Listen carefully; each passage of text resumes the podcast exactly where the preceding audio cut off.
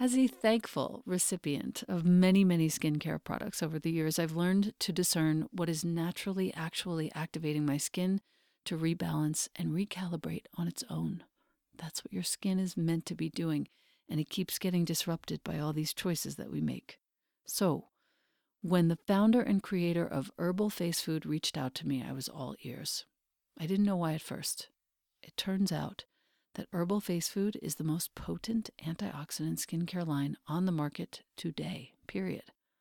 The raw plant ingredients in each of their products are never processed, never manipulated with synthetics or emulsifiers. These anti aging botanicals are combined with the most precious plant concentrates, and they have changed my skin. Here's how I'm going to talk about two of the products the Herbal Face Food serums and the cream. The serums contain powerful phytoenzymes and antioxidants. These are activated and infused into your tissues. They hydrate and increase the resiliency of your skin, and they feel like they're plumping up your face. I use Serum 1 daily. I use Serum 2 when I'm tired and I need extra firming for my skin. And I use the X, which is also known as the Cure, for a small patch of rosacea that flares up every now and again, which you cannot see because of these products. When you feed your skin with herbal face food, you will feel real live ingredients at work. An activating flush, an invigorating tingle, some warmth, all of these are evidence of your skin healing at the cellular level and years of damage reversing. The cream is the most potent moisturizer I've ever tried, and I've tried them all. I live in the high desert. This cream contains 102 of the world's most powerful anti aging botanicals and is also the world's first and only edible SPF with a protection rating of SPF 50 plus. And this is accomplished 100% by plant power. And you can expect intense hydration, soothing for your tired skin. You can expect to see inflammation calmed and rebuilding of elasticity so your complexion looks and feels more smooth, and more radiant. Herbal Face Food is not plant based, it's plant powered. It has the highest rating on the ORAC anti aging scale. ORAC means oxygen radical absorbance capacity. I never knew what that meant before. The highest, over 30 million on that scale. By contrast, vitamin C in skincare rates under 100,000. Herbal Face Food is using all post consumer recycled materials and packaging. They use glass and aluminum, which is super easy to recycle as well. The products and packaging are 99% free of plastics. They contain no ingredients that involve the destruction or harm of any plant, animal, or marine life. These are 100% plants only, these products. These active concentrates are coming from the seeds, the fruits, the leaves, or the flowers of the plants only. These products have been a complete revolution for me. I know that you will love the way your skin looks and feels after using it, even for just a day or two. And the best part is that Herbal Face Food has offered us, you, my community, a code to receive 20% off forever, ever. The code is capital E L E N A 20. Once again, that's my name in all caps, Elena 20, 20. The site is herbalfacefood.com. The code is all caps Elena20. It's not just your first purchase, it's any purchase. You will love these products, and I am so grateful, Herbal Face Food, for the change that you have made in my life. Thank you. Welcome to the Practice You podcast. My name is Elena Brower.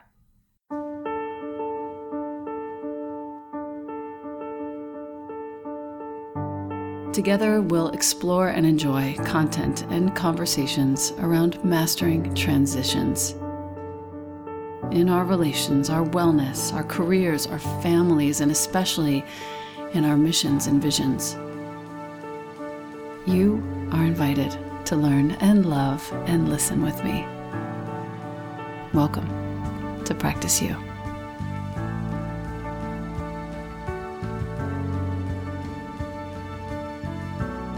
Welcome back to the podcast. I have with me today longtime friend, dear teacher, colleague, guide, She is the founder of the Center of the Cyclone, which is an immersive meditation experience.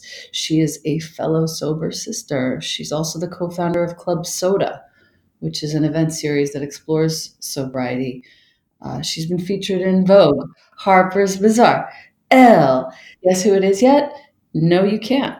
She has been leading meditations at the MoMA, at Sundance. She's partnered with all the brands. She's a total badass. She has such a story, and I love her very much. Her name is Biet Simkin. Welcome. Thank you. I love you too. Mm-hmm. Your book is called Don't Just Sit There. Yep. And the subtitle is 44 Insights to Get Your Meditation Practice Off the Cushion and into the Real World. We can never hear enough about this, of course. But before we talk about this book, there are a few things that need to get addressed. One is the fact that we share a history in fourth way teachings. Mm. This is not something that is like in my bio. Right. Because it's something that hit me in the in my 30s when I was an absolute mess. And I found a fourth way teacher who who came to me actually through Dr. Alejandro Junger of all people. Wow. And this teacher is no longer in the States, but it changed my path. Hmm. Fourth way is what you and I share. And so we've always had kind of a kindred sisterhood around that. Hmm. Let's talk first about what the fourth way is.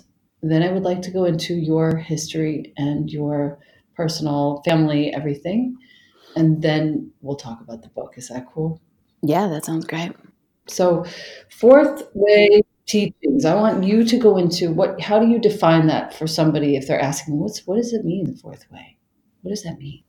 You know, so I mean, I just briefly want to speak about my relationship to Fourth Way too, and how it came okay. into my life, which is that my father was an awakened teacher and he was a Fourth Way master.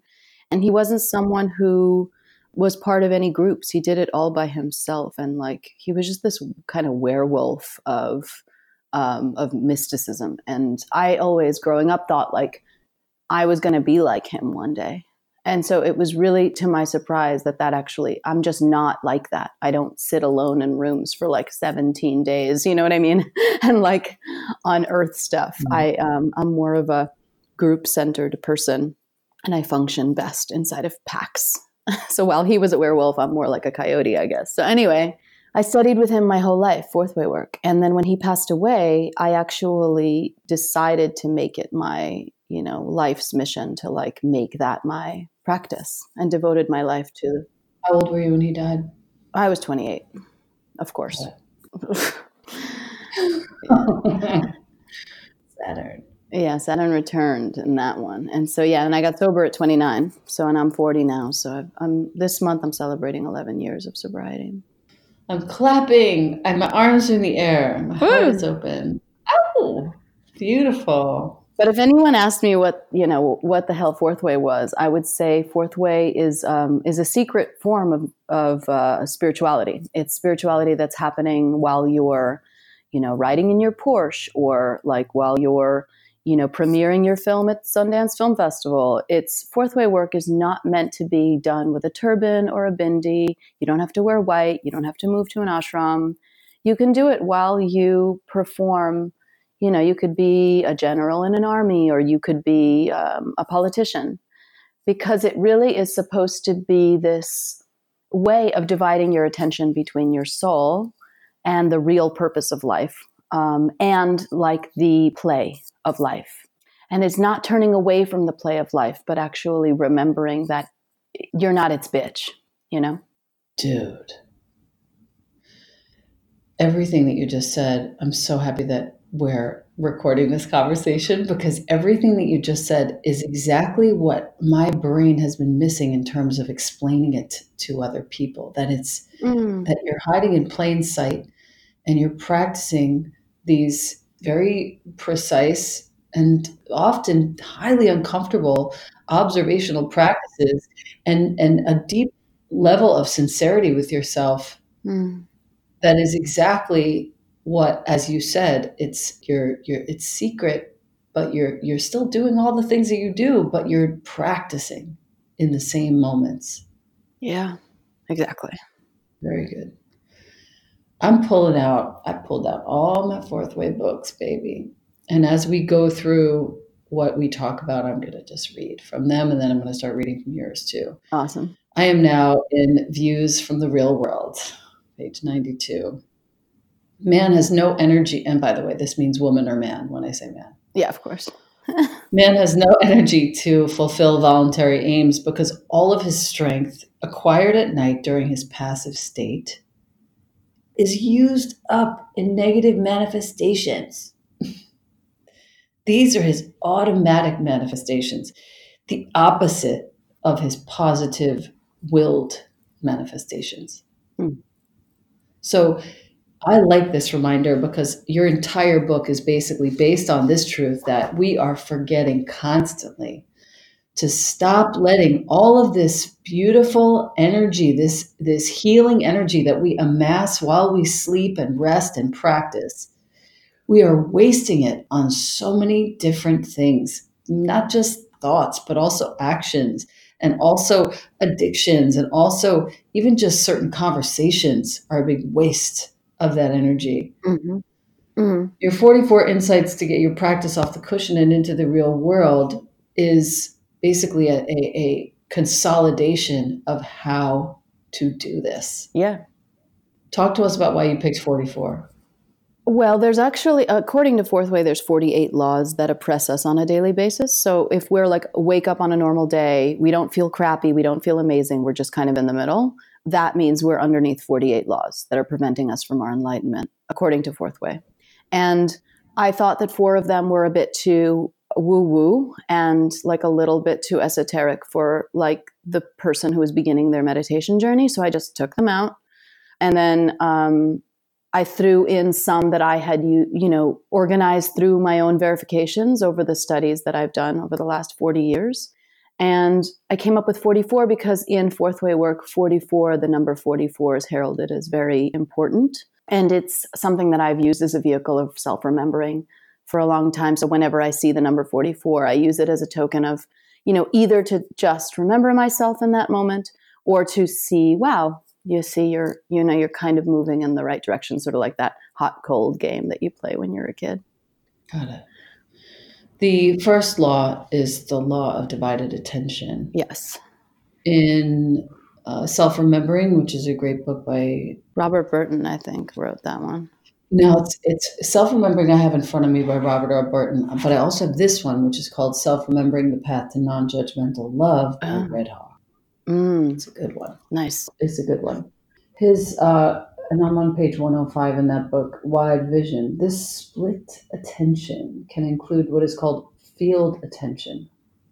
Super cool.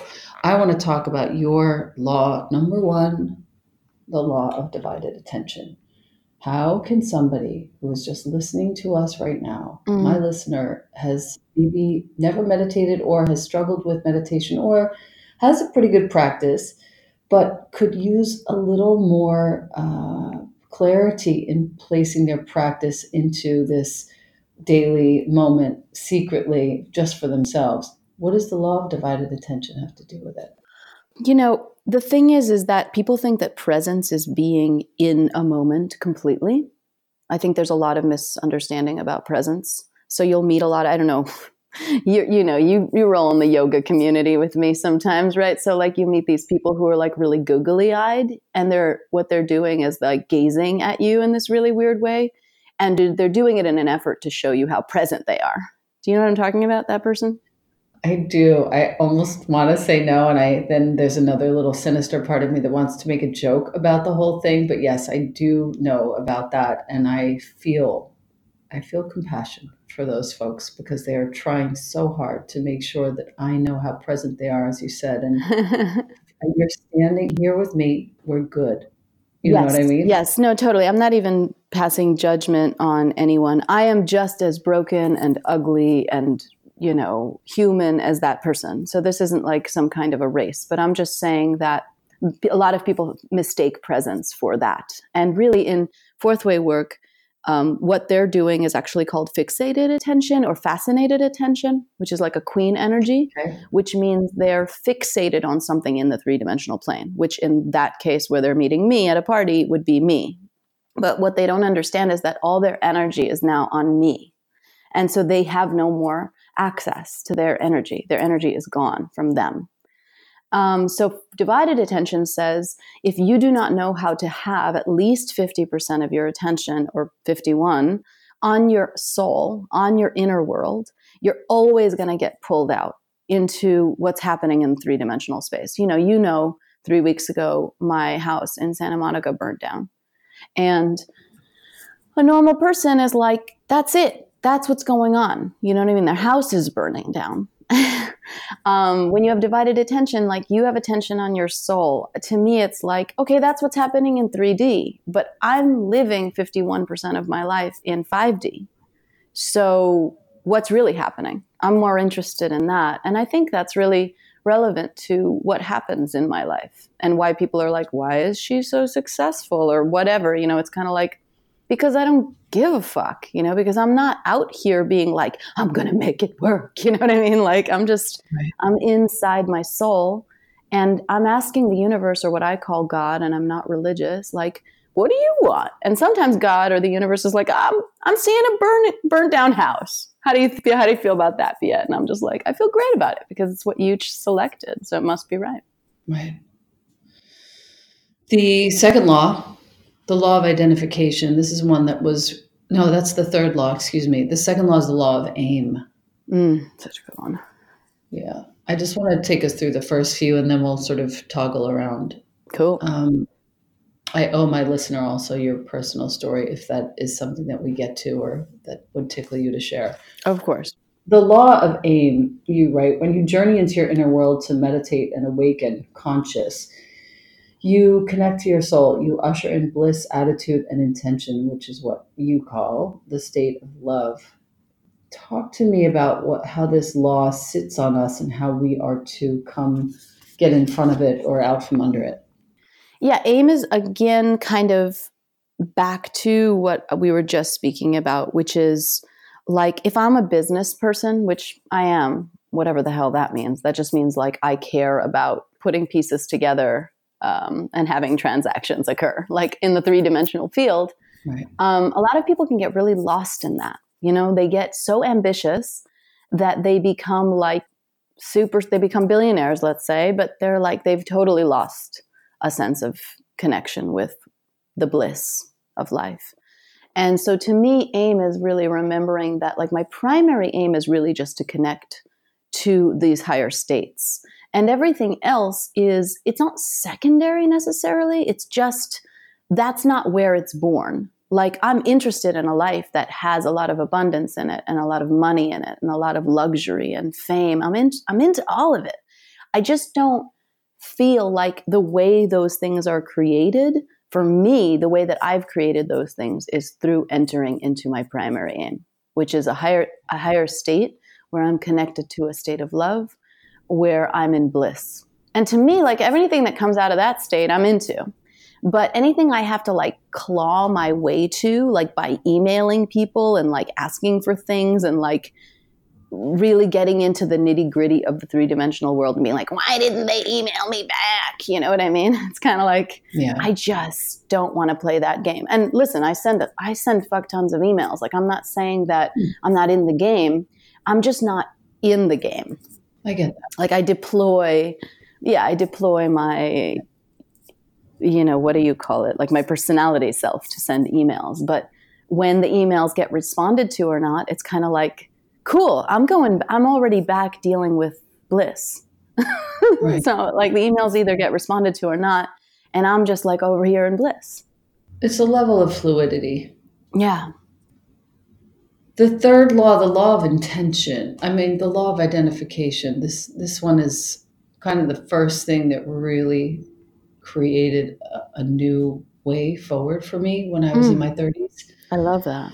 To learn, I swear, to learn that I was identified with these various aspects of who I was and how I was and how my life was going to look and feel. And to disidentify Mm. Was very uncomfortable, to say Mm. the least. I would go and sit with my teacher every time, and basically he would just stare me down for, you know, the better part of the first 15 minutes and not speak at all. And I would invariably just weep, Mm. like buckle and crumble. And what I realized in those moments is Sounds like what I do to my students today. I love it. I love it. But when I when those moments were happening and I look back on those times and the, the crawling out of my skin that I would have done, there's actually a chapter uh, in the Overstory, I'm sure you've read by Richard Powers, yeah. you know, where where Mimi, who ended up changing her name and becoming a psychotherapist, she does that to her client. She basically just sits with them for one hour, stares them Mm. down, and the entire world is revealed to both client and Mimi in that Mm. in that period of time. But what I'm getting at is in those moments where when my identification with all the things that I thought had meaning, thought had value, Yeah. dropped away. Yeah. And the discomfort came in the form of the tears. Talk to us about this. Well, I can speak to two, like, you know, in terms of like the past, I was identified with being a heroin addict. I was identified with being um, rock and roll. And to me, rock and roll meant self destructive and it meant being confused. It meant being lost. It meant a lot of darkness. I, I remember when I got sober, I had to really let go of a lot of identification that I had with people like Charles Bukowski and Andy Warhol and Basquiat. You know, like to me, it was like I just thought those people were so heroic. And one day it was like a question mark occurred and was like, what if this isn't like it's not that it's not heroic. Like I'm glad they infused your life. And I love Bukowski and Basquiat and Warhol. It's just that like what if you don't need to take all of their characteristics to become your true self in essence? and um, and I had to let go of a lot of preconceived notions about the word cool. I think that I thought a lot of those things were cool, and because of that, I wasn't able to just be me, you know, and all the ways in which I'm not cool, which is that I'm kind of nice and I'm friendly and I like people, you know, which is like super uncool. Like my whole life, I was like, God, I wish I could be more like misanthropic and like sit around alone, smoking Chesterfields and feeling angry all the time. It's just like not who I fucking am, you know?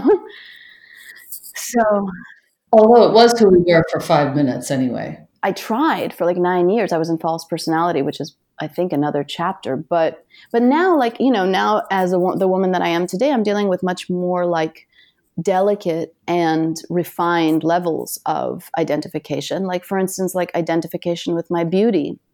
I don't know if you can relate to this, but I feel like being a beautiful woman.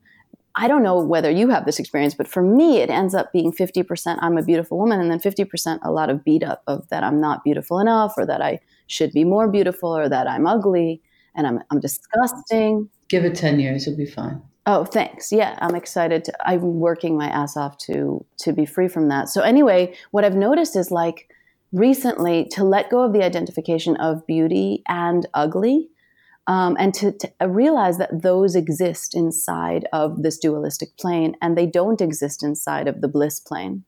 Again, the mind plane versus the soul plane. Right. And then when I like just yesterday, I was just sitting there and just being like, I am a disgusting, dirty, ugly, dying machine.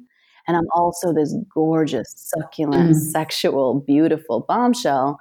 And to feel both of those simultaneously, it was like something got free inside of me where I was able to truly embrace and feel all of my beauty, like and beauty and ugliness. Like all of a sudden, I was like, oh, this is a mind fuck game. Like this is me being identified with one thing or the other and not free. And then on page 29, you teach us about the verification point to get sort of out from under or uh, actually live above this law. Yes. You say, notice moments when one of your identities is threatened. See how attached you are to things going your way. Consider that this may be identification at work and take a moment to observe ways you identify. Mm. You may identify as a winner. So if you lose, your very identity is threatened. If you identify as right, when you're wrong, you become angry. Ask to recognize these moments in meditation, on and off your cushion, and split your attention when they arise. You say, Such good instruction, my girl. I mean, it worked for me. yeah, no, it's, it's really good. I know we're still at the beginning of the book, but I really I think that these understandings are crucial to develop a mutual understanding with my listener. The fourth law is the law of shocks. Mm. And this is kind of where we are responsible for creating these conscious shocks and, and loosen up listener on your definition of the word shock because it's not the scary wow wow it's some kind of message for yourself that can be in utter silence. It could be one fingertip on your sternum where you are giving yourself a moment of complete opposite pause, whatever the shock happens to be, so that you can pivot and change your state. Teach us, Biet, about what this means to you and how you create conscious uh, shocks. Um, the thing about shocks is that they're going to come regardless of whether you create them or not. Um, whether or not your soul will eat those shocks is completely up to whether you're doing the work or not. Mm. And so, in terms of food, shocks are food. They're food. Like I, to me, it's like the speed at which I can comprehend God's message for me or the universe's message for me is much slower if I'm not being hit with shocks. So, again, my house burned down three weeks ago, and I, again, my first thought was like, okay, what what are you saying? That's it. I just wanted to know what the message was, right? And it was also, I mean, we're, I know we're going to talk about my story later, but I had a daughter 14 years ago who died of sudden infant death syndrome. And the anniversary of her death was January 2nd. And that's the day that my house burned down. Right. And so I just thought that's not coincidental, you know, like it's not, it just can't be, you know? And it, weirdly the fire like wove around all my my scriptures. Like i have a plastic box filled with all my fourth way writing in it that i've been keeping over the last you know 10 years since i got sober. And it's all handwritten and like it just would have been gone. But everything in that area of the mm-hmm. house burnt to a crisp and somehow this plastic box remained untouched super surreal. And all my fourth way books untouched. All the other books gone. My you know like my just the, the sacred texts that i had in that house survived. Wow. And so from your dad. From my father yeah. Like all the maurice nicoll and you know um that was my next question. Who's who's he got in there? Yeah it's me. I mean it's me. It's nicoll is my favorite i think. And and burton is there too. Um but he's my number one. I also really love Rodney Collin, but um, and I know that's like controversial, but I just love him. No, it's a little controversial, but I don't care because the writing is it's like, did you jump off of like a church in Mexico to kill yourself? Whatever. Anyway, the point is, is that like I was I was looking for the shot, and of course I learned right away. Like it was like, Biet, you have veered off your path. This is what needs to be recalibrated and I just recalibrated. Like I listened and I recalibrated. Now, there was a time in my life when shocks were coming at me one after the other after the other, and I was just not listening. I had two fuck you symbols up in the air, uh, like, you know, something from like an 80s movie with John Cusack, and I was like, no fucking way. Like, I'm not doing I what had that yesterday. What? I, I, had the two fuck you symbols in the air yesterday, oh, dude. Nice. I had this hour where I completely lost the plot. nice to hear you describe it like this. I was there. Nice. Yeah, I mean, we always have to revisit those states, don't we? I mean, it's such a beautiful yes. part of being human.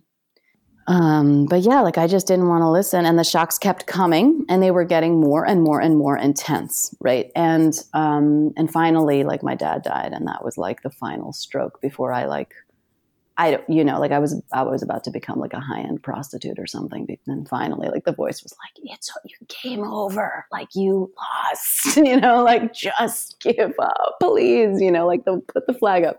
So as, as a sober woman, I had to go into this world of like, you know, life, which I'm not a fan of really. And then I was like, what do we do? You know, what do we do? And so we learned the fourth way work and I surrendered to it. And one of them is conscious shocks, creating conscious shocks. So what is conscious shocks? Conscious shocks is Bikram yoga. Like who wants to do an hour and a half of hot yoga in like a room while gazing at their own reflection? You know, nobody, you know, it's amazing. Like go do that or Kundalini yoga or you know, weird breath work that makes you feel like you're dying, or maybe taking a pilgrimage into the woods. Or it could be something as simple as, like, today I'm on my way to Krispy Kreme and I'm going to make a left instead of a right on my way to get there. It could be that small. Or it could be like, I'm brushing my teeth, I'm going to brush my teeth with my left hand instead of my right. So creating these conscious shocks makes you reset. And again, just remember, like, you're alive. You know, like, I don't know, Kobe Bryant went down in like a helicopter three days ago or whatever. And it's like, you don't know if that's going to be you, you know, tomorrow or five minutes from now. I just opened up Self Remembering, uh, Robert O. Burton. Page 139 was the one that revealed itself. And it says, Self remembering outlives galaxies and stars. Each time we suffer a shock, we produce a trace of this imperishable divine substance. Wow, good page to turn to. Baby, I didn't turn to it. I mean, I opened the book. it starred and like, you know, a big bracket around it from, you know, Lord knows, probably 15 years ago when I was in it. Mm. I mean, I've been in it since, but when I first was in it and was like, oh my God, this is it. yeah. I love it so much. I do too. I have um, I have so much respect for how you put it together. I want to go on to five and six because I feel like that's a good place to sort of halt with my listener. Five is actually the law of three. Mm. And I can't wait to hear you explain this because I don't think it was ever sufficiently explained to me, even though I understand it philosophically. I would love to hear your explanation of the law of three. Mm. I mean, I think we kind of covered it a minute ago when I was talking about beauty. Uh, the law of three is is a perspective that isn't available to humans. So it's like we only have access to two perspectives, both of which are going to kill us. And those two perspectives are going to be yes, no, like, dislike, good, bad. And the third perspective is one that is neither or both. It, it is in a, living in a state of contradiction. And the law of three says we need a third force to enter into our lives to be able to do anything, right? So, on like a super like rudimentary level, it would be like if your house is a mess, right? Which I know yours is not, but do you know what I mean? Like if your house is messy, right? Like you have some crap around, whatever, and then your mother-in-law calls and is like, "I'm coming over," and then all of a sudden you're running around the house like cleaning, right? So, uh, so, that's like a third force in a three dimensional plane. But I think that on a higher level, like we're just looking at like, again, I'm tired of like dating the wrong guy, dating the right guy, dating the wrong guy, dating the right guy. It's sort of like the little, what is that book? The um, Goldilocks and the Three Bears, right? So the third force, the third, the law of three is that third bowl of porridge. It's like I don't know why, but this and the porridge doesn't exist in the third in the third dimension. That's why most people live a life of complete misery because they're either eating a small bowl or a big bowl or a small bed or a big bed, mm-hmm. and they're just in therapy all the time, being like, eh, like my problems. You know, it's kind of like so to live in the third law is to say like no like i'm not going to be a, i'm not going to be a bitch to this dual, dualistic plane like i am going to find what the universe's perspective of this is and again yesterday when I had that moment where I was just like, I'm ugly. I'm hideous and I'm beautiful. Like when I really could see them both at the same time, I was like, oh, fuck, that feels so good. Like so relaxing, you know, like as opposed to like, but I could fix the cellulite. And it's like, I don't have time for this shit anymore. Right. And also, like I said, within the next 10 years, you're going to realize that it's magical that you even made it this far. and you're, you're just beautiful. Like there isn't any ugly, there's just utter magnificence, even on the days when you're sick with the flu. Mm. Like that's just who you are. The verification point for the law of three is a practice of neutrality with regards to reality, which I really appreciate. It's something that I also learned in Kundalini Yoga from some great teachers. You suggest that when one were to receive bad news, you greet it with the same mm sort of attitude as you would with great news a little bit of wonder, a little bit of appreciation, like, oh, my fucking house burned down. Oh, shit. totally. You know, uh, what you ask in the book, what opportunity is available that I can't see yet? Mm. I'm trying to teach this to my kid who's 13. It, it didn't go super well last night, but it got better this morning. It's like, you know, not everything's going to go well. Mm. That's so true. Can't you, you're not seeing it all yet. You can't possibly be seeing it all yet. I'm not seeing it all yet. Right. No. The law of self-remembering is the sixth law. Yep. And this I think is it's important to explain this to my listener because we've mentioned it now many, many times.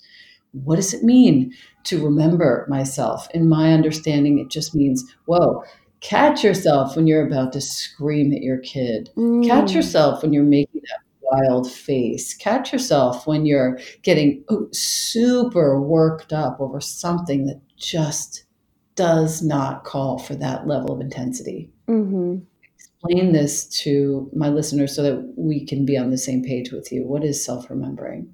You know, I would say it's all of those things as well. Um, and to me, there's like there's self remembering and there's divided attention. So divided attention is just the efforts that I make, and so yes, having a moment where I actually see myself screaming at the taxi driver or um, you know being mean to my husband or whatever like those are extraordinary moments of uh, self-remembering.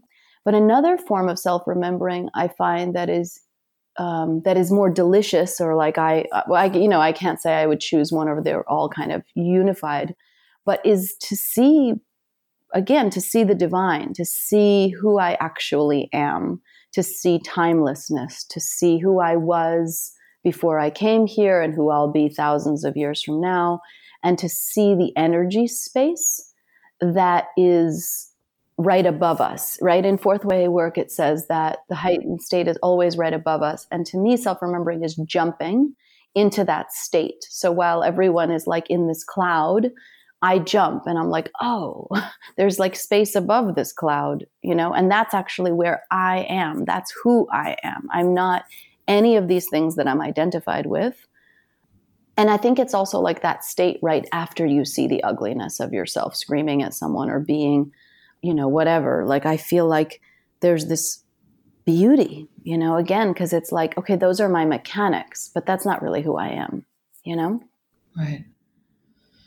I am called to skip to page 129 when we talk about the conscious suffering, necessary suffering, and unconscious suffering. You say that you're mentioning the passing of your baby, your first baby girl. Yeah. Now we have a second baby girl, Yes, thank God.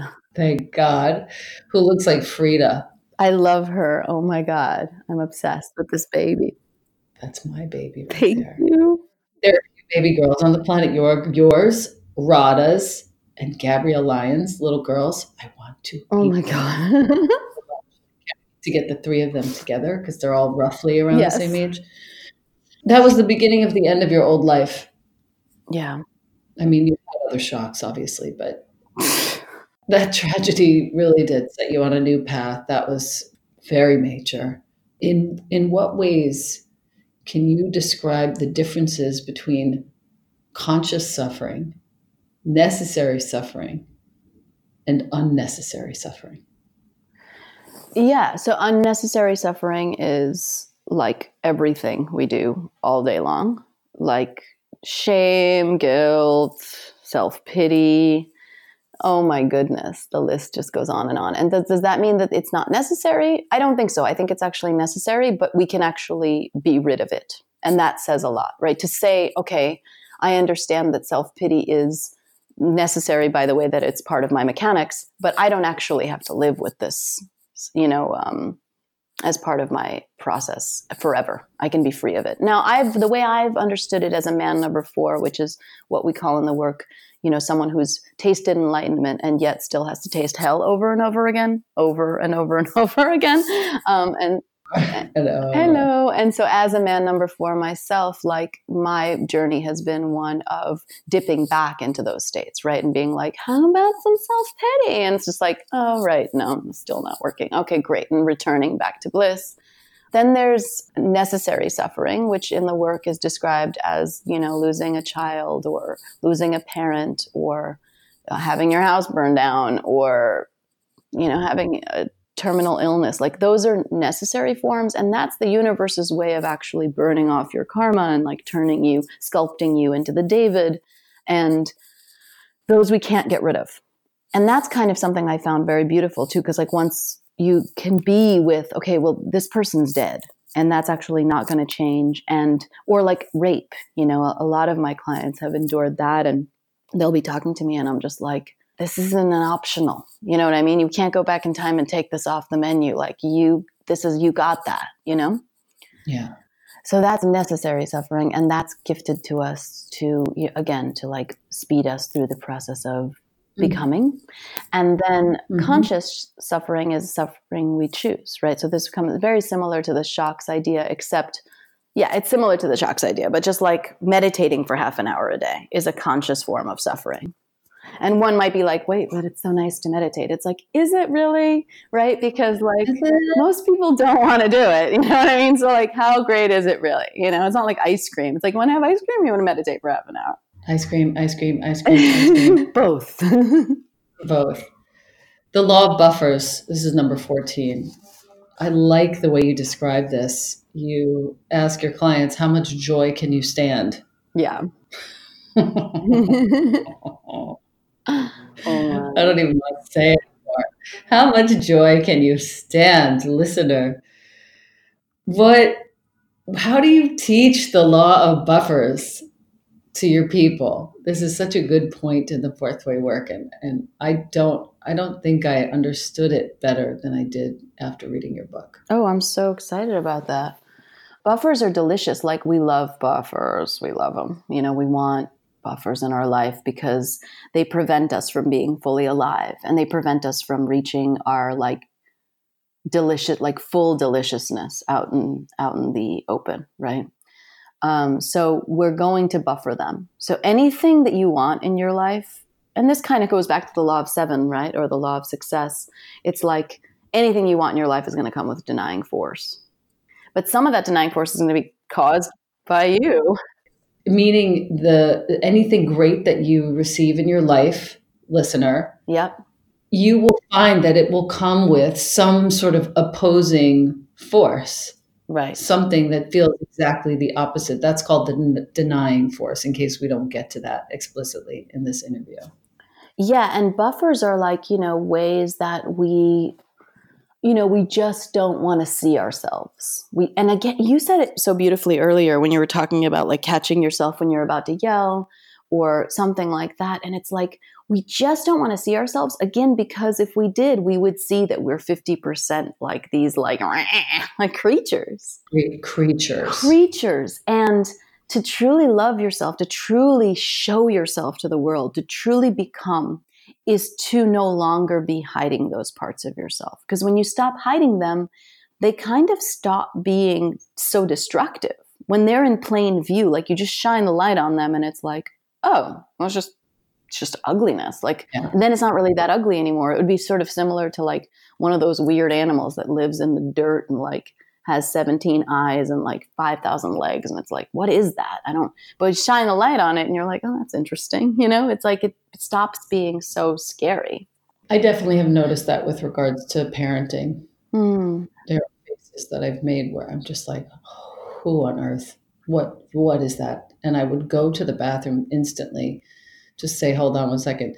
And I would make the face I was just making in the conversation that I was having. And Wow. See the creature. Yeah.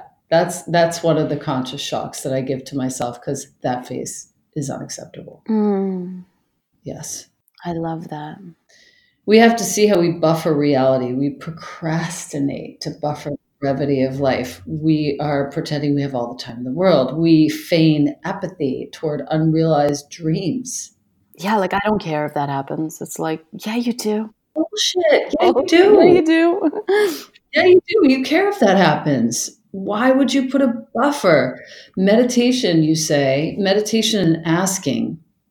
Meditation and asking, we're on page 76, empowers you to embrace tenderness, break beyond buffers, and kiss the frog, entangling yourself with its messy sliminess.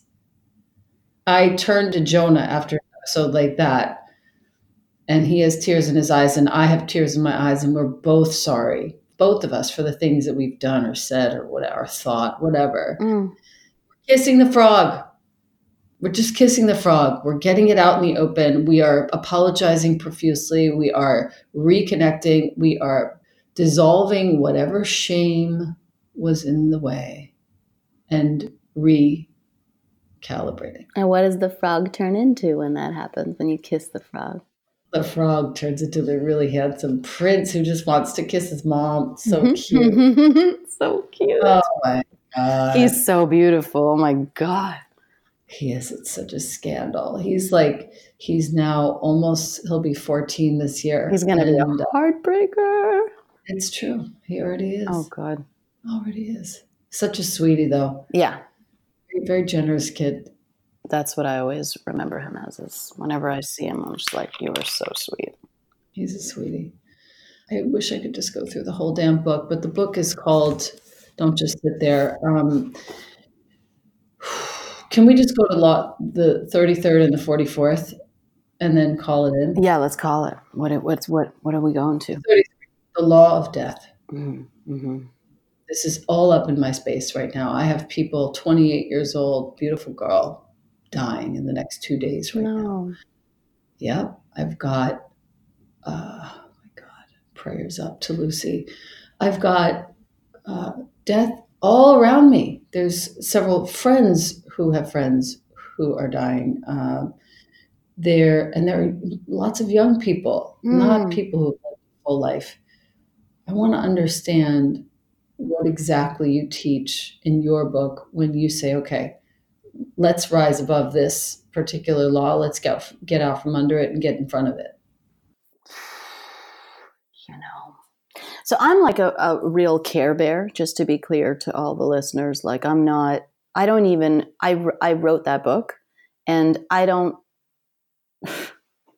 The way that I teach, like it's almost like people have said that it's like channeling. Like I I have no idea what I wrote in that book, and but I can answer the question now, and it's going to be different, and it always weaves back. Like that's what when in that book was years and years and years of verifications and that's why the book is centered around verification points but i can speak to today like i just wow death is so death is so beautiful death isn't something that um, can be taken out of this particular mix like we came to this planet because we wanted death to be part of the mix and I think we made certain agreements so that we could experience those things. And my mom, you know, it seems like I've read a lot about you and your mom, and we've spoken about your mom, and I just feel like the mom relationship is so intense. And my mom died when I was six, you know, like I just, what is the karma of that? You know, to like, I was almost seven.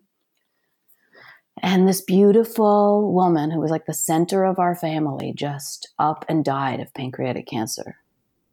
And it completely changed my life. Like, I actually, it took me like 30 years to identify as the woman, as the baby, as the, the soul that I was prior to that, that loss.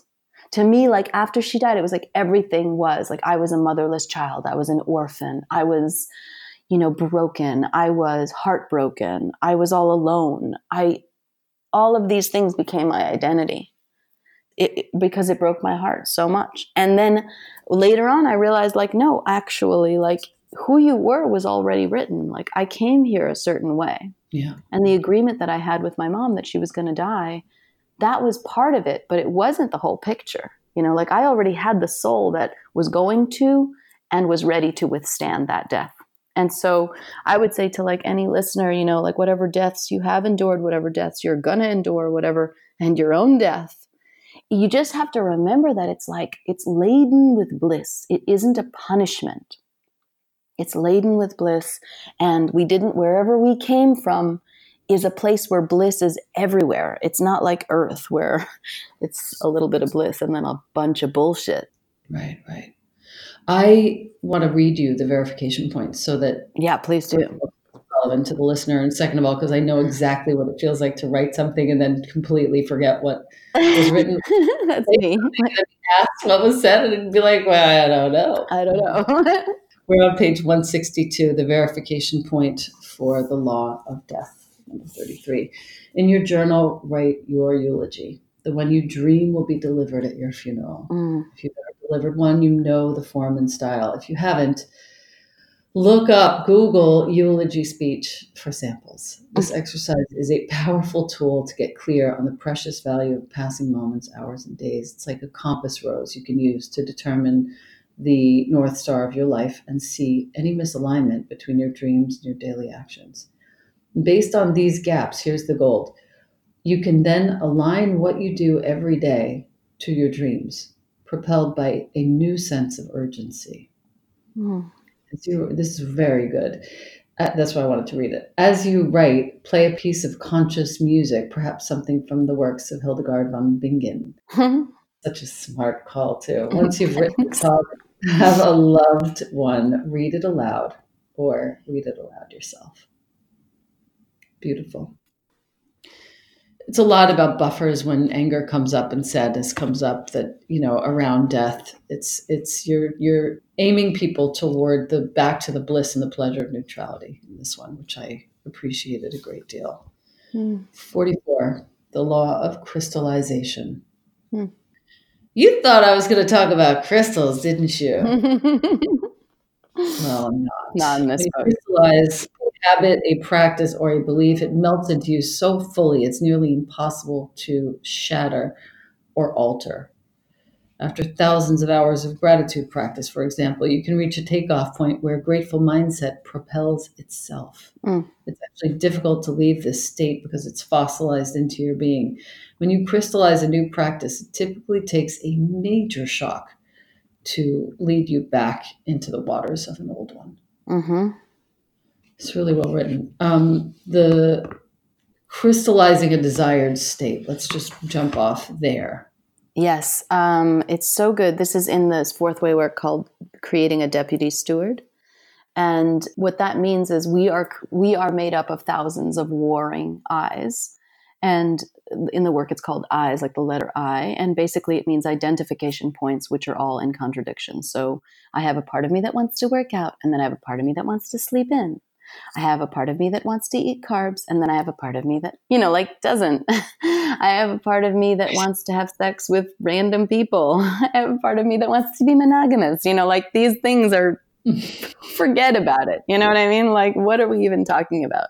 So if you live a life where you're being pulled along by all of those things, you're basically just a slave.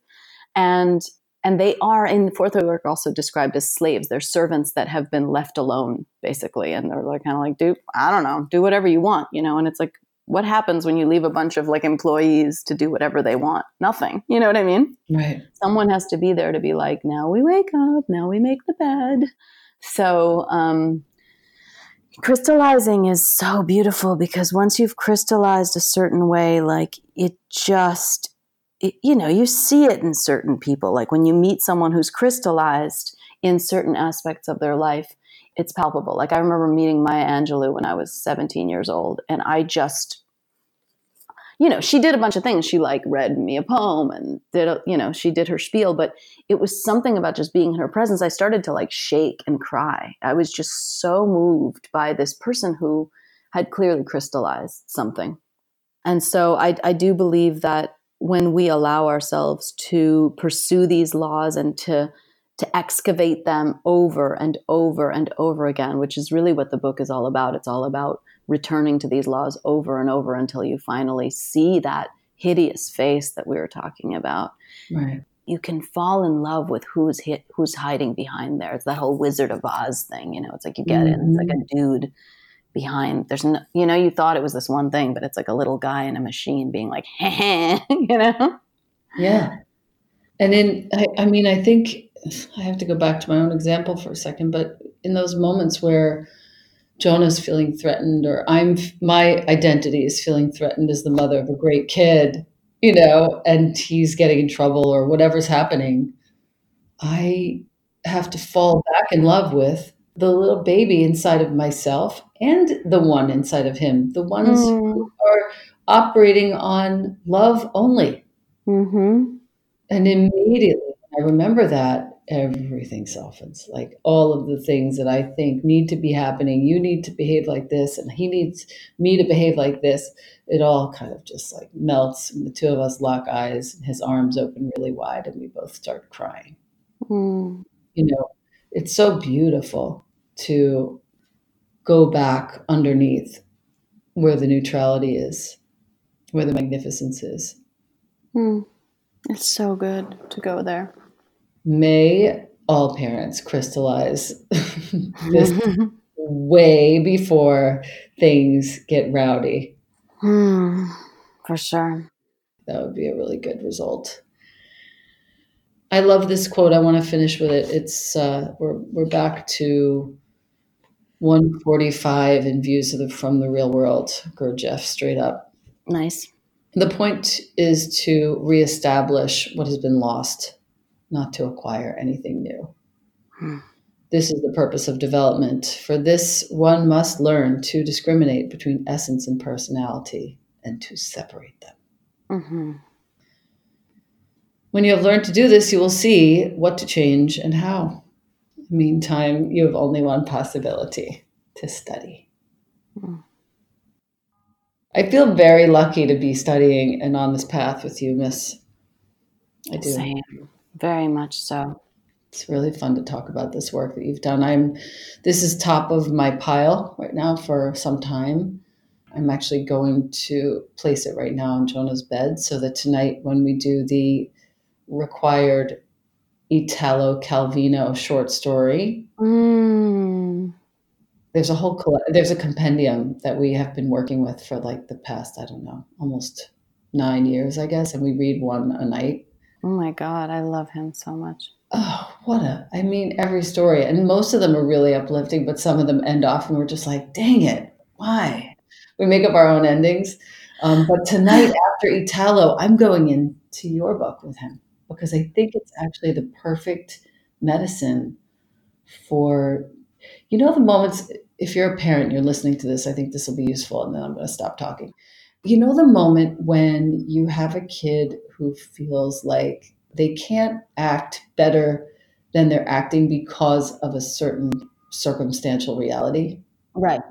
Like this is happening, mom. So how can you fucking expect me to do X, Y, and Z when this jerk is in my whatever space, or this is happening in the classroom or the play, whatever. And this is like, that's the parts where you're like, okay, you actually have to do it then too, right? Right.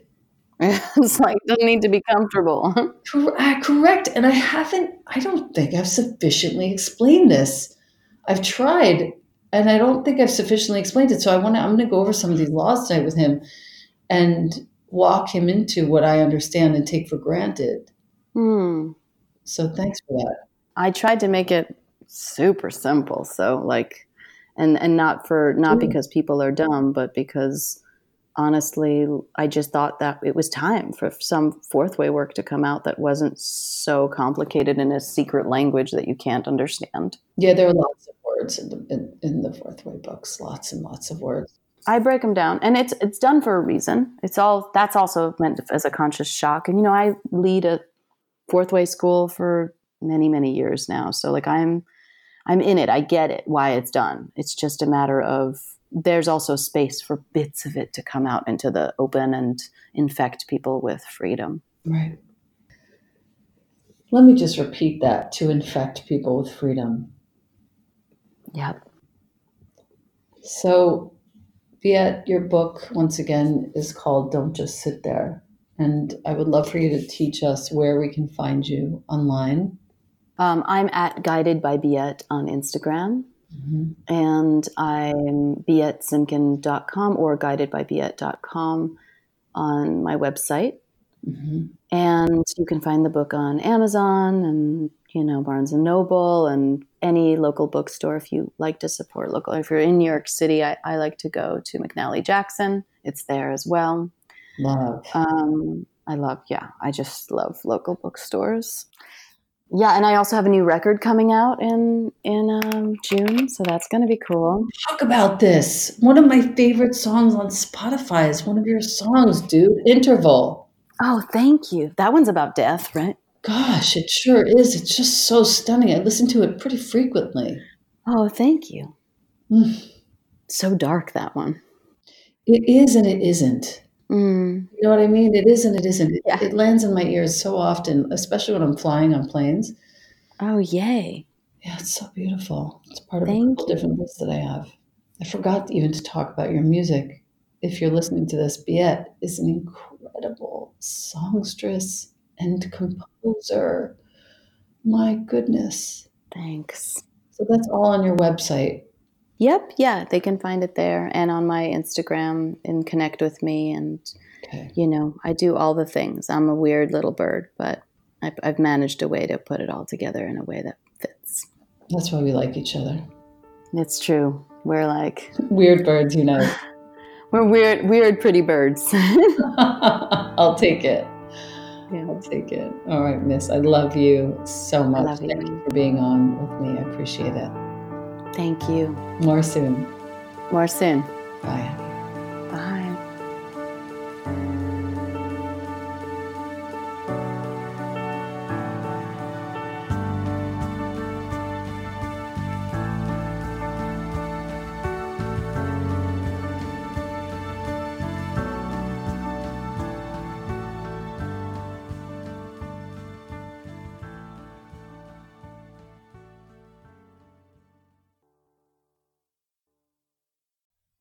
Thank you, AG1, for sponsoring the Practice You podcast. My listener, you've been hearing me talk about AG1 for some time. I think I've been taking it daily for almost three years. 75 high quality vitamins, minerals, whole food sourced superfoods, probiotics, and adaptogens in one scoop in the morning. The best way to start your day supports your gut health, your nervous system, your immune system, your energy, recovery, focus, and longevity, the conversation of the moment. The taste is delicious. It's suitable whether you eat keto, paleo, vegan, dairy free, or gluten free. It contains less than one gram of sugar. No nonsense in here at all. It's a multivitamin that your body will actually absorb. If you are wanting to make an investment in your health and longevity, AG1 costs you less than $3 a day, far less expensive, and definitely less time consuming than many different supplements. Reclaim your health, arm your immune system with convenient, delicious daily nutrition. And since you listen to the Practice You podcast, Athletic Greens is giving you a free one year supply of immune boosting vitamin D and five free travel packs with your first purchase. All you have to do is go to athleticgreens.com forward slash Elena. Once again, that's athleticgreens.com forward slash E L E N A. Take ownership of your health, my listener. And thank you, Athletic Greens and AG1.